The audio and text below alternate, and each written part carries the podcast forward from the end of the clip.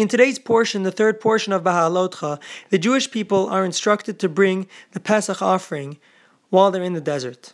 Rashi says this is actually somewhat derogatory for the Jewish people because it brings out the fact that in the 40 years they were in the desert, they only brought the Pesach offering this once. The Rebbe asks, they actually were not instructed to bring the Pesach offering until they entered the land of Israel. This was the exception. So what's derogatory here?